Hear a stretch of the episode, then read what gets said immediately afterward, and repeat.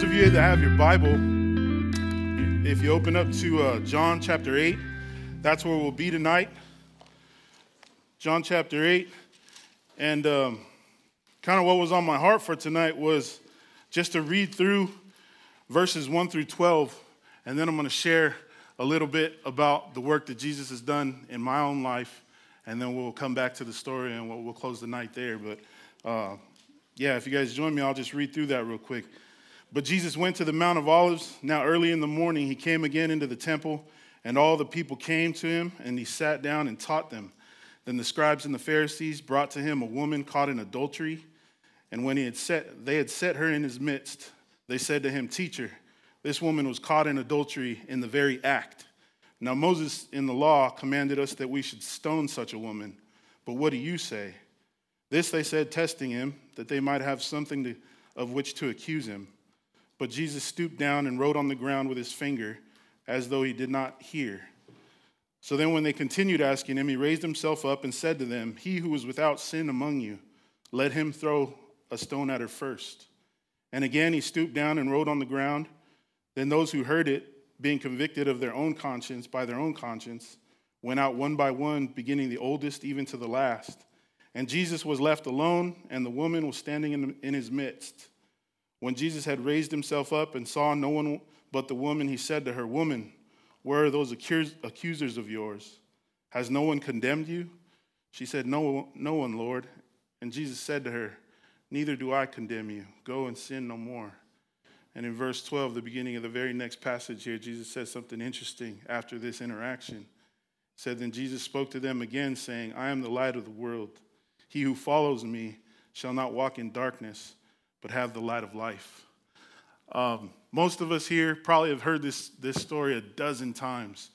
And um, man, I don't know about you guys, but uh, being through my fair share of, of mistakes and shortcomings in life, and embarrassing moments, and shameful moments, fearful moments, insecure moments, I resonate with these stories. Every time I see an interaction of Jesus just loving somebody where they're at, in the midst of their most embarrassing time, in the midst of their most painful uh, uh, instance, the Jesus that we serve isn't a Jesus that points out or kicks them when they're down, doesn't point out more flaws, doesn't add to the shame, doesn't add to the stress, doesn't add to the, the embarrassment.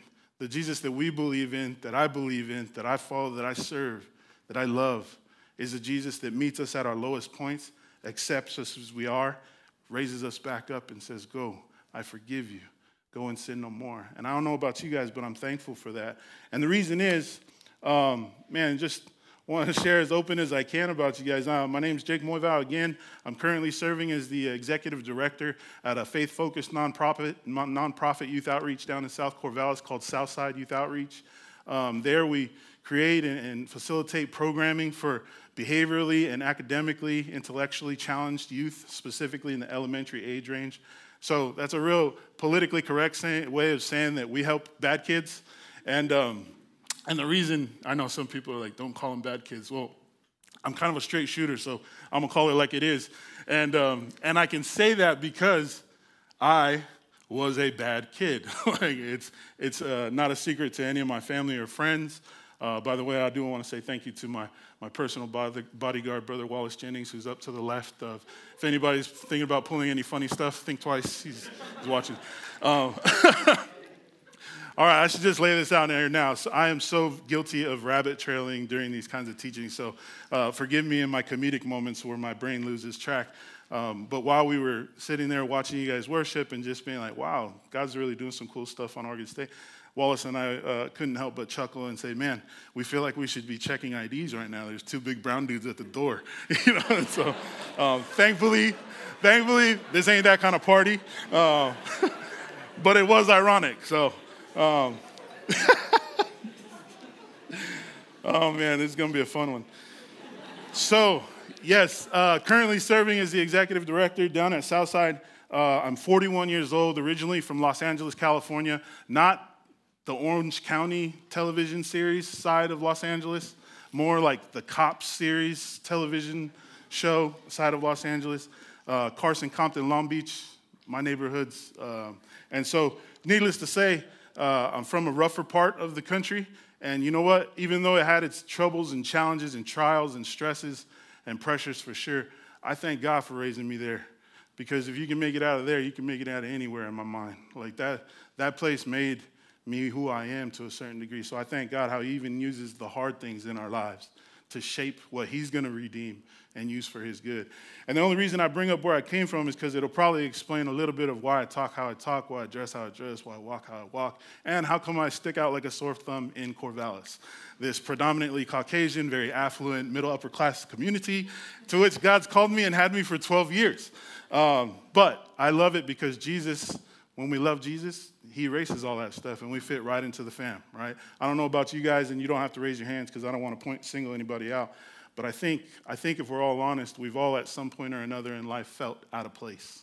Felt like, ah, I'm not really smart enough to fit in with the real smart crew. I'm not really, you know, rich enough. I definitely ain't rich enough to fill in with the rich crew. And but I love that one of the crazy cool parts about the gospel is it's even playing ground.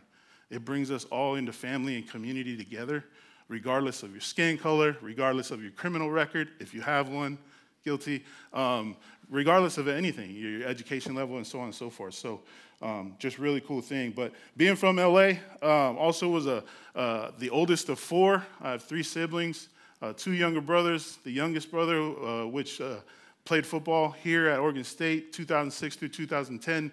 He was your beloved, uh, undersized Samoan quarterback Lyle Moevao. And um, so this place has become kind of home. When, ever since I came out here to originally visit for six months in 2008, uh, my intention was to go back to Texas to continue playing football in my professional football career. Um, but some things happened to where, lo and behold, my football career was over and I didn't even know it. Um, let me see, I guess uh, trying to fill in the things from the past that'll help make sense of the testimony from that point forward. Uh, mom and dad got divorced when I was eight years old. Dad was in the military. A um, lot of daddy issues came out of that. Um, for those of you guys that were at church on Sunday, you heard a little bit about it. But for a lot of my life, I felt a lot of shame and a lot of guilt that it was my fault that my father left. It doesn't help that I'm named after my father.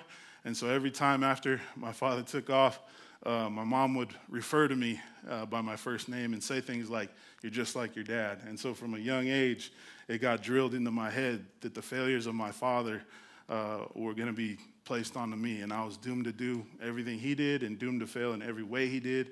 And that's kind of the, one of the main ways that the devil played with my mind and heart all those years. So, um, to make things even more Jerry Springer esque or, or drama show esque, um, my, mo- my mother and my father's marriage broke up after my father had uh, an affair with my mother's sister. And that is not something that I say proudly.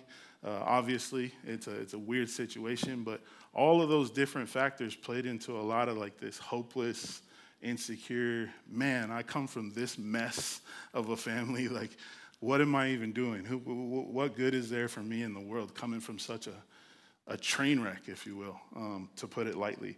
But um, yeah, mom, thankfully, mom through it all, through it all, solid believer, woman of great prayer. To this day, I can't name anyone that prays more than my mom.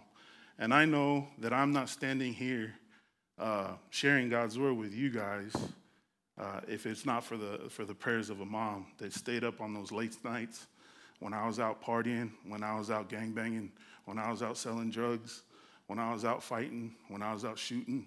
Um, I lost track of how many times I came home drunk and uh, just with a bunch of stuff on me that should never be on any young person. And when I walked through the door thinking everybody should be asleep at four in the morning, three in the morning, five in the morning, there's mom on her knees, crying, praying for my behind while I was running the streets of LA. There is no way, except for by God's grace, that I shouldn't be locked up in jail for life or dead. And that's not just, that's not an exaggeration. That's the statistical average for someone, a, a, a young male Polynesian raised in inner city LA, single parent home, low income family, all the stuff that makes, you know, for a doomsday ending, right? But thank God for a praying mom and you know, I didn't always see it. I gave my mom the hardest time. I told her I didn't want to go to church, told her I wasn't going to church, you know, uh, struck the fear of God into her with my actions, my conduct, my decisions, uh, bucked against everything she said about the Bible and who God was. And I think, in short, this sums up like my life from the divorce all the way through my, my late 20s. Is in my mind, I thought, man, God, if this is what you allow to happen to families like you have mine, I don't want nothing to do with you. If this is what the life that, that you have for people that follow you, I'm straight. You can keep it. I'm going to go this way, and I'm going to do it my way, and I'm going to go get power, and I'm going to go get respect, and I'm going to go get money, and I'm going to go get women, and I'm going to go get stuff my way. And through all that, God was gracious and merciful to protect my life. Fast forward the tape, 29 years old, here coming to Oregon. My brother was playing ball, so I figured I'd come visit him. My mom actually moved up here with him because she's his favorite, regardless of what she says. Yes, that's on the microphones. Yes, I hope it's recorded. Uh, we're all good with it. We come to grips with it. The siblings, we get it. Allows the, allows the baby of the family. But um, so I come to visit them, and while I'm here, I'm only supposed to be doing a rehabilitation stint of about six months. I was playing arena football in Dallas, Texas. So the plan was come to Corvallis. Coach Riley allowed me to use the facilities here hang out, kick it with my brother, heal up, use their medical team, and then shoot back to Texas. While I'm here, the real estate bubble bursts, and all the corporate sponsorship for the Arena Football League vanish. I literally have no job to go back to when my time is up. And so I don't have anything, I don't have a plan from there. Um, no job, didn't finish my, my degree since I wanted to pursue a football career. Uh, didn't have any money besides the little bit from my, my football earnings that I hadn't, you know, wasted on partying and, and acting richer than I was. Um, and I really had nowhere to turn. And so in that, funny, oddly enough, uh, my mom, still praying, still going to church, still seeking God, advised me to go meet up with this guy that was coaching football in the area. And all I knew at the time, and it was right over at the, uh, the Truax Practice Center, she said, hey, come meet this guy. He's a varsity football coach in the area. He wants Lyle to help him, but Lyle doesn't have time. I told him, You're a better coach, anyways. I think you should check it out. So I went and uh, we went to Shari's on 9th Street, one of the few places that's still here 12 years later, um, uh, Shari's. And um, so I went and we sat down, we had breakfast, and long story short, I agreed to be the defensive line coach for this school. I didn't know anything about the schools around here. So he gives me the address, tells me where to show up. So Monday, I go driving. At this time, I haven't dealt with any of my criminal record. I have uh, warrants, outstanding warrants in three different states. Um, there's just all kinds of stuff I'd not dealt with. And my way of coping with all of the legal problems I had is just run. Anytime I went to college in Texas so I can get away from the warrants in California.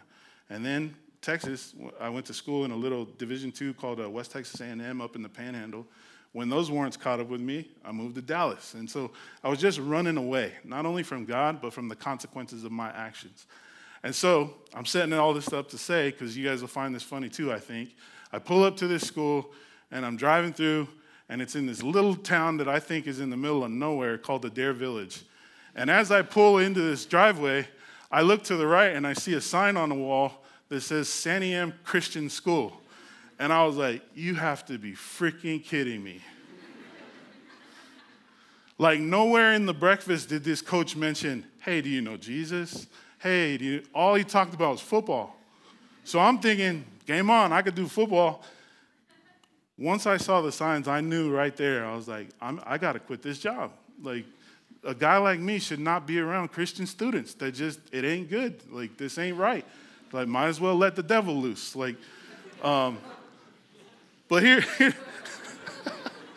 hey, this is real life, so I'm gonna be real. I'm just gonna throw it out there. I was not walking with the Lord, and um, but it's crazy because this is the type of thing God does that only God can orchestrate. I get up there, and I meant to tell the coach, pull him aside, yo, I didn't know this was a Christian gig.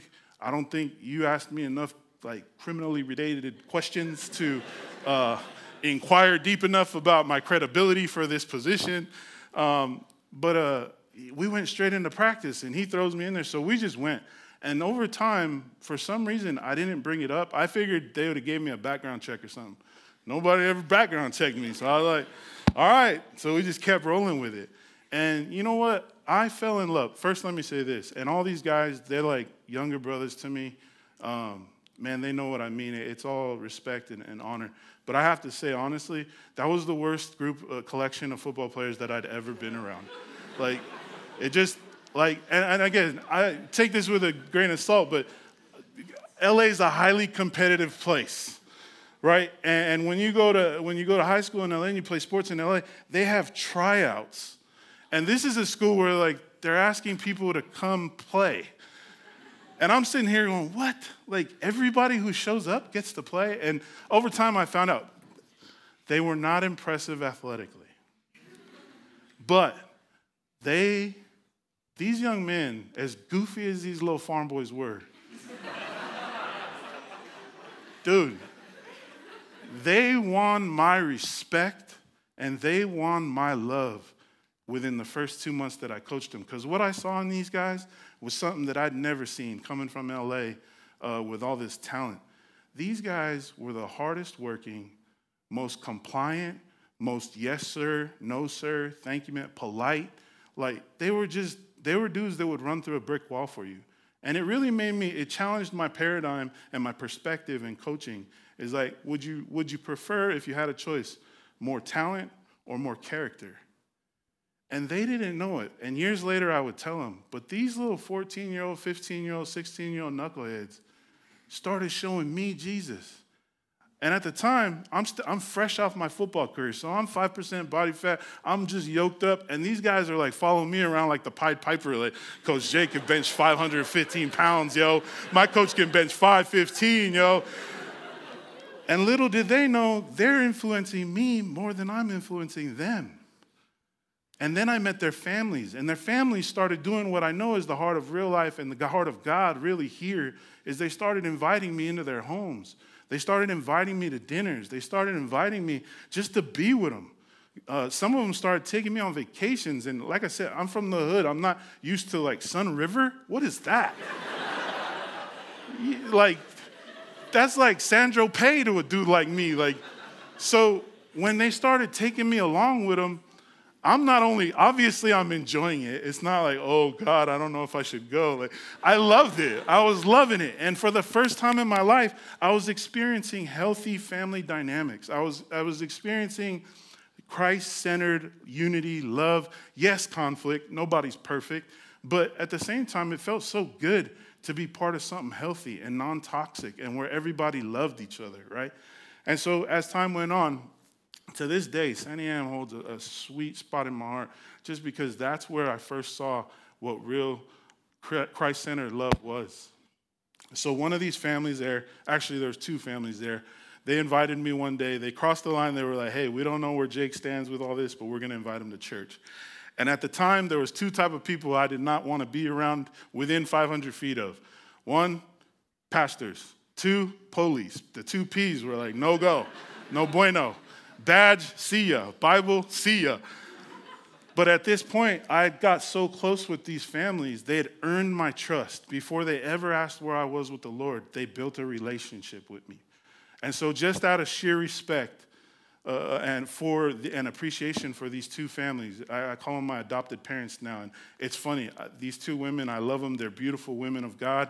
Uh, they're about yay tall, each of them, but they scare the living daylights out of me.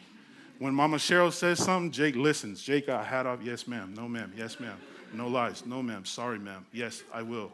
Um, same thing with Mama Sandra. But these, these families, that when they invited me, it broke down all the reluctancy I used to have against going to church because they got to know me first. And that's the way that Jesus works, right? Like our story tonight that we'll go back to in just a minute. Like, he doesn't sit there and judge all the things about us. He just loves us where we're at. And I pray not only do we believe that tonight more than ever, or we be, we'll be reminded of that again tonight, but if we've lost, if you've been walking with the Lord and you're sitting there, and I've been around long enough to know there's people in the room that are like, you've been a Christian most of your life as long as you can remember, and you're probably sitting there like, man, here we go again, another one of those testimonies that just like some bad dude got saved and now he's good. And your role as a Christian all your life is to reach out to people like me 12 years ago.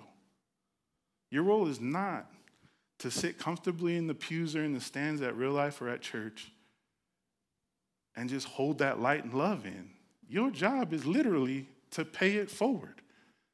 And without these square bear Christian families from Santiam coming and loving me where I was and taking a chance on a guy that had a criminal record, later on, just a side note, these two men, the husbands of these families, would fly with me back to Texas, back to LA, and they sat with me in the Supreme Courts of those counties that I had warrants with.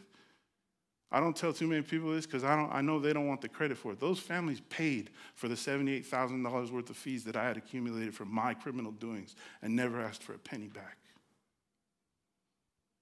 If that's not Jesus' type of love, I don't know what is. Now, my question to you guys is how are you paying it forward? How are you paying the love that Jesus gave you forward? Because it's all cool and dandy to come in here and kick it on a Tuesday night, go to church on Sunday. That's fine. That's good. That's healthy. That's necessary. But that's not all. You guys are here with Pastor Chad, with the staff, with the volunteers, because you guys now have an opportunity of a lifetime with an entire university campus in front of you that you can go find all the bad kids and share with them that there's hope, there's life, there's a future, there's a calling for them in Jesus. And I pray that you guys leave here more committed to that mission than ever tonight. If nothing else, go home praying, God, how would you have me to pay that forward? Now, with all that being said, my wife is a psychology major, so I know enough about uh, the personality difference to say this. I realize fully not all of us are wired the same. Introverts, extroverts, Enneagram types 1A through 8000B, whatever it is nowadays. But all of us have a role to play. Some of us, maybe your way of paying it forward is just praying for those people to come. Some of you, maybe you are like my brother Watts. Watts is one of the most social, the biggest social, literally and figuratively, one of the biggest social butterflies I know. and like, it's a gift. I thank God for him because as I get older, I get more introverted. I figured out that I, I recharge on my own more than I do in social settings. But man, Watts is great about meeting people and inviting people, and I just get tired watching him. And I'm like, thank you, God, for Brother Watts, because man, I'd be like, hey, you want to come? You know, just like, I, I ain't 22 no more. And so um, I guess my encouragement is, to, in order to just wrap that up, is man, whatever your role is, do something. Do something to pay it forward. Maybe it's texting somebody that you know used to come to church and ain't coming no more. Maybe it's just texting somebody that Jesus loves them. Like there's so many ways out there that we can share Jesus with the world if we'll just think about it and pray and ask God to show us. So, um, man, that was a lot longer tangent than I thought. How did how does all this get connected here? And I'm going to speed through this part. So I took the invitation to come to church from the families. I showed up at church. I sat in the very back, and I'm just trying to like get through it without making eye contact with nobody because I don't know who the pastors are. So I'm like, just assume all of them are pastors, and you know, don't look at nobody, you know. Um, but while I was there, man, God just started working, and you know, uh, a few months later, I started asking questions about like, who do, how can I get plugged in? How can I start you know, getting mentored? How can I start going to coaches? So, um, well, yeah, first they pointed me to men's ministry. Pastor Rob did. He's like, hey, you should go check out men's ministry. There was this thing during the summers called Steak and Study. And they're like, hey, you're a first timer. You could go for free. You could eat steak and kick it. And I was like, free steak? Okay, I'll be there. And uh, I went. And then um, some more stuff happened. And, and all of a sudden, my, my two adopted families again invited me to come have dinner. And uh, here's where they get a little sneaky, and, and I'm, I'm glad I'm, I'm going to share this the truth. Um, they said, Come over for dinner. We want to talk to you. I was like, Sure. So I show up to dinner at one of their houses, and there's like 40 people's in the joint. There's like 40 people. And I'm like, What kind of dinner? Like, what's going on? Long story short, they just started a house church. And they invited me, gave me the old screenplay, you know, look over here, wow, you know, and and so there I was, ticked. I was like, man, these fools done set me up. Like, we, like, we're supposed to be family. Like, I was thinking, like, man, snitches get stitches where I come from. Like, y'all are foul for this. And but through that house church, here's the crazy part. There's a young woman here that I will not point out who was part of that original house church 12 years ago. And she's got a front row seat to all the cockamamie shenanigans I'm sharing with you guys tonight. She's got to watch every step of the way. And now she's here as a student at Oregon State. And honestly, tonight, as we were getting ready for everything to start, I was feeling a little bit anxious. Like, God, it's been a while since I shared with college students.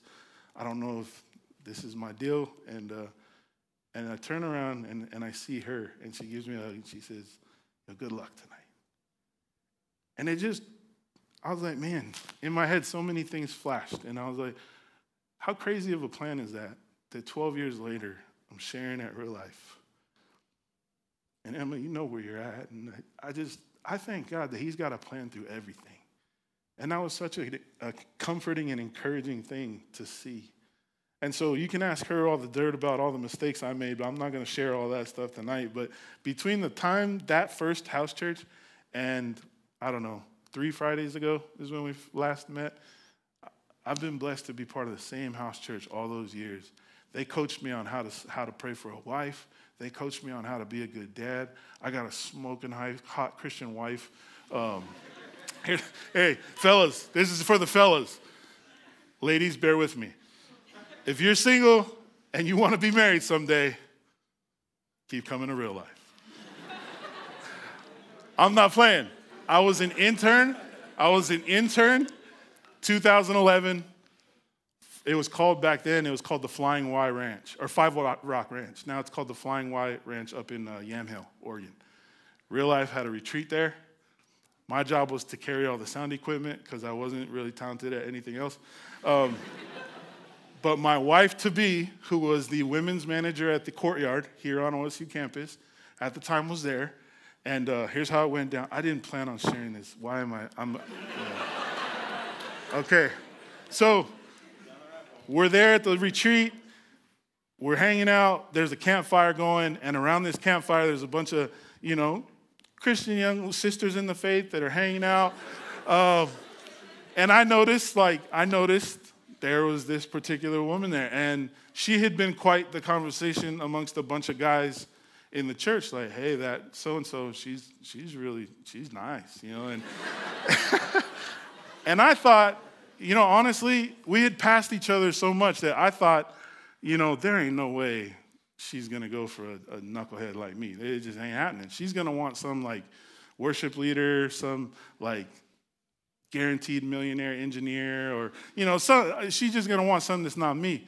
And so, for some reason, that night I saw her. She had one of her girlfriends who went on to be one of our best friends and, and even served with us in high school ministry. She was giving her a shoulder rub by the fire. And here comes Jake. And I see it, and I'm like, oh, oh, hey, you know. so I walk up, and there's like 60 people around this fire pit, and they're all close enough to hear everything. And I, in my little idiot brain, I thought, I'm gonna go make my move. So I walk up, and I come, you know, right up to her side, and I'm like, did anybody call next? Could I get next? I kid you not. All 60 people around the fire pit kind of leaned back and were like, yo, this dude's about to get knocked out. And, and I'll never forget it. My wife turned, she stopped rubbing her friend's shoulder. She looked at me with the most disgusted face that a woman could make, and she bolted for her cabin room. Here's the funniest part of that interaction. We've told the story several, several times since. My wife, in that moment, decided I was the most pig headed, prideful. Uh, she had a really bad uh, uh, idea of who jocks were, and she just didn't have a taste for jocks. And so she goes, You confirmed everything bad that I ever thought about athletes egotistical, cocky, just obnoxious. And so she goes on, and she was, so we went on later. Obviously, we got married. Um, but she wanted to know at some point after that night, she said, What went through your head? And I was like, When you looked at me and I saw those eyes, mad, just, just despicable, just anger, man, in my head, I was like, Game on. God, that's the one I'm gonna go get. And so from that point on, it was just hunting season. I was like, you know, I was rolling.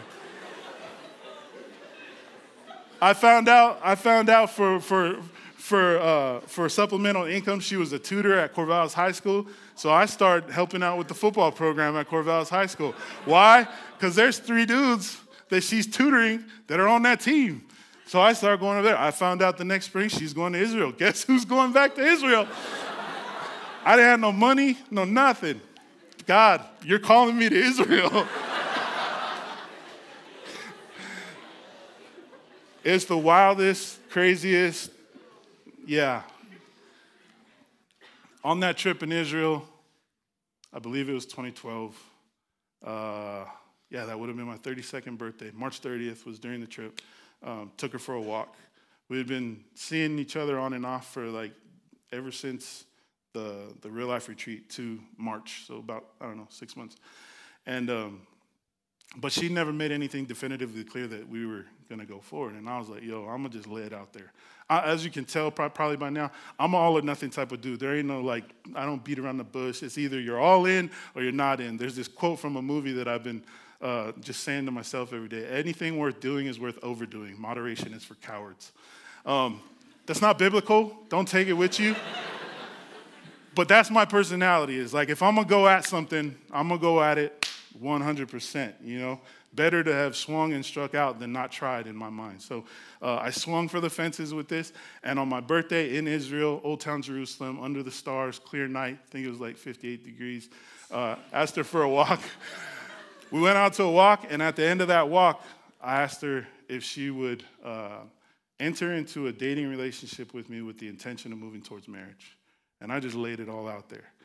I didn't mess around with like, need a DTR later, none of that junk. I just was like, look, I'm trying to date. I'm not trying to go nowhere else. If you're crazy enough to come with me, and I gave her this long, like, I've always been a talented writer and speaker. So I gave her this, like, Shakespearean, just five star, melt the candles type of just uh, speech, just like, will you, will you date me? It's like my whole soul and heart were emptied out in like seven minutes on the top of that hill. She looks at me and she goes, I'm in. So here we are, eight years, four months, nine days, 11 days later, and uh, been married ever since, got two beautiful daughters. And um, I did not mean to go this far into this, but I just, it's one of those things where, like, not only did Jesus redeem my life, Jesus showed me that I'm called to, to preach his word for the rest of my days. Jesus put me in a church family. He surrounded me with mentors and brothers and sisters that I love, that love him. He gave me a wife, like, Coming from Texas, I knew in my mind I wanted to marry a country girl, but being a city boy, I didn't know how to do it. I was like, man, I like fancy resorts and hotels, and they camp on the dirt. You know, I was like, oh, how's it supposed to go? She's a beautiful country girl from Gaston, Oregon, population 622. Married to a bonehead football player, Samoan gangbanger from LA, population 13,864,000 documented. Like that's that's not even that's not even actual, you know. Uh, but um, it's just amazing to me that God can take what is all broken and lost, and He just makes this sweet picture. And Bethany, I don't know who's doing slides, but if you guys can pull up those pictures, I want to land the plane with this. I know we're over time. I apologize, staff. So that's my wifey, Jess. On the right, that's our oldest, uh, Taimane. It's Samoan for diamond. And then uh, somewhere in there, there's a, there's a picture of the youngest edition, second round draft pick from Team Moevao. 2021 Moevao draft.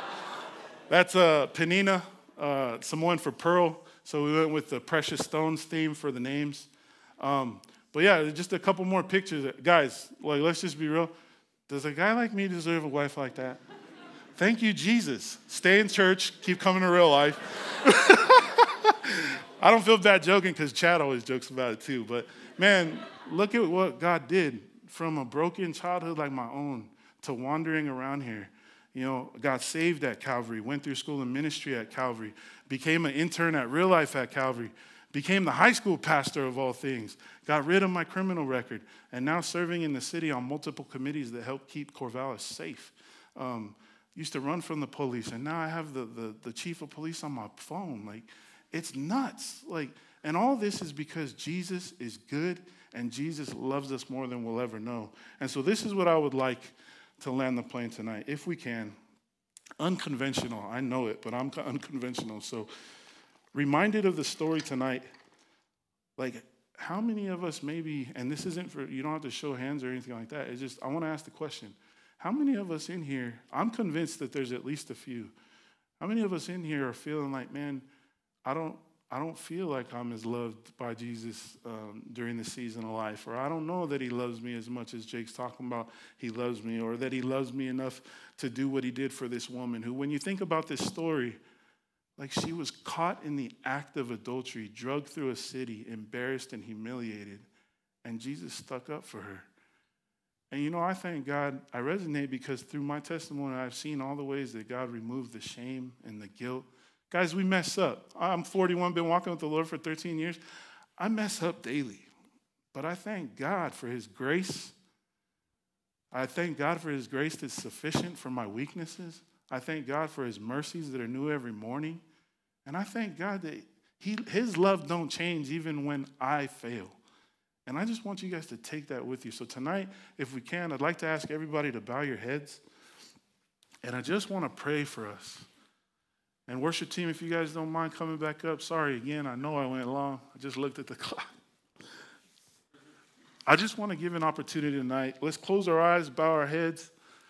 Man, if you're in here right now and you want that relationship with Jesus, you want to walk with Jesus and see what he has for you in this life, you want Jesus to, to, to just meet you where you're at, and you've never made the choice to ask Jesus to be the Lord and Savior of life of your life, would you just do me a favor? And I, and I promise you, nobody's looking around, everybody's heads down. Would you just slip your hand up so I could pray for you right now? Thank you. Thank you. Yep, you guys can put them right back down after you lift them. Thank you. Thank you. Praise God. Anybody else? We're not rushing through this. Thank you. Thank you.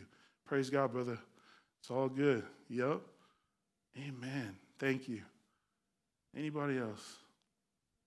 Cool, man, you guys, awesome. No better choice than what you guys are doing right now. Go ahead and put your hands down. You're good. Anybody else? Thank you. Awesome. Now I want to ask a second question. It's the second question out of three that I'll ask tonight before I pray. If there's anybody in here tonight, and maybe at one time you have asked Jesus to be Lord of your life, but then since then things have happened, hurts have, have occurred, pain has been brought into your life, or maybe you just got tired of waiting on whatever, and you haven't been walking with Him lately and you want to come back, if that's you, would you raise your hand and so I could pray for you? Thank you. Awesome. Awesome. Praise God. Praise God. Yep. Good. We're good. Yep.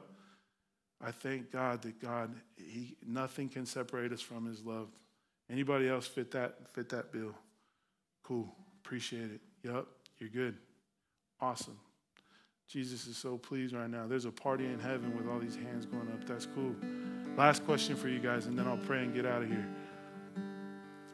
If you're walking with the Lord, but you know that you haven't been doing your part, or you just want God to show you what your part is in sharing Jesus with this campus, with your family, maybe, with others. If you just want the courage and the guidance and the clarity to know how to do that, I just want to pray for you too. So, would you raise your hand? If that's you, awesome. Shoo! Almost the whole room. That's awesome. Sweet. Cool. Well, let me pray for you guys, and then we'll have the, the worship team close us up. Father, we just thank you so much for the finished work of the cross. We thank you so much that there's not one soul in this room that don't have a plan that is designed by you, a future that is orchestrated by you, a calling that is given and created by you. And Lord, I just pray for everyone in here for those that raise their hands to, to accept you as Lord and Savior, God, would you come into their hearts? Put them into small groups, put them into friendships, put them into house churches, put them into communities where they can learn your word, they can grow in your ways, they can just uh, uh thrive, Lord. I thank you for everyone who had uh, the courage to raise their hand for that, Lord. Would you come into their hearts tonight? And from this day forward, Lord, would you help them, strengthen them, and guide them to live for you?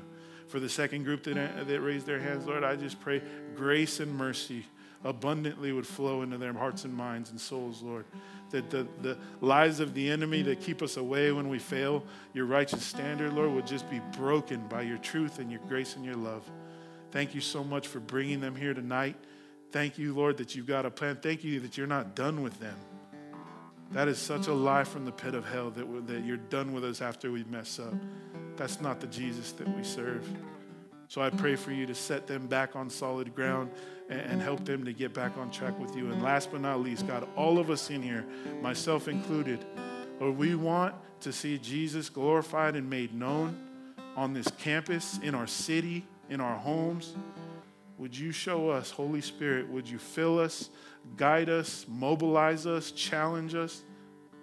Everywhere we go, would you help us to share Jesus with everyone that you bring across our paths? Thank you so much for this time tonight, Lord. You are good. And we thank you for your grace, your mercy, and your love. In Jesus' name, amen.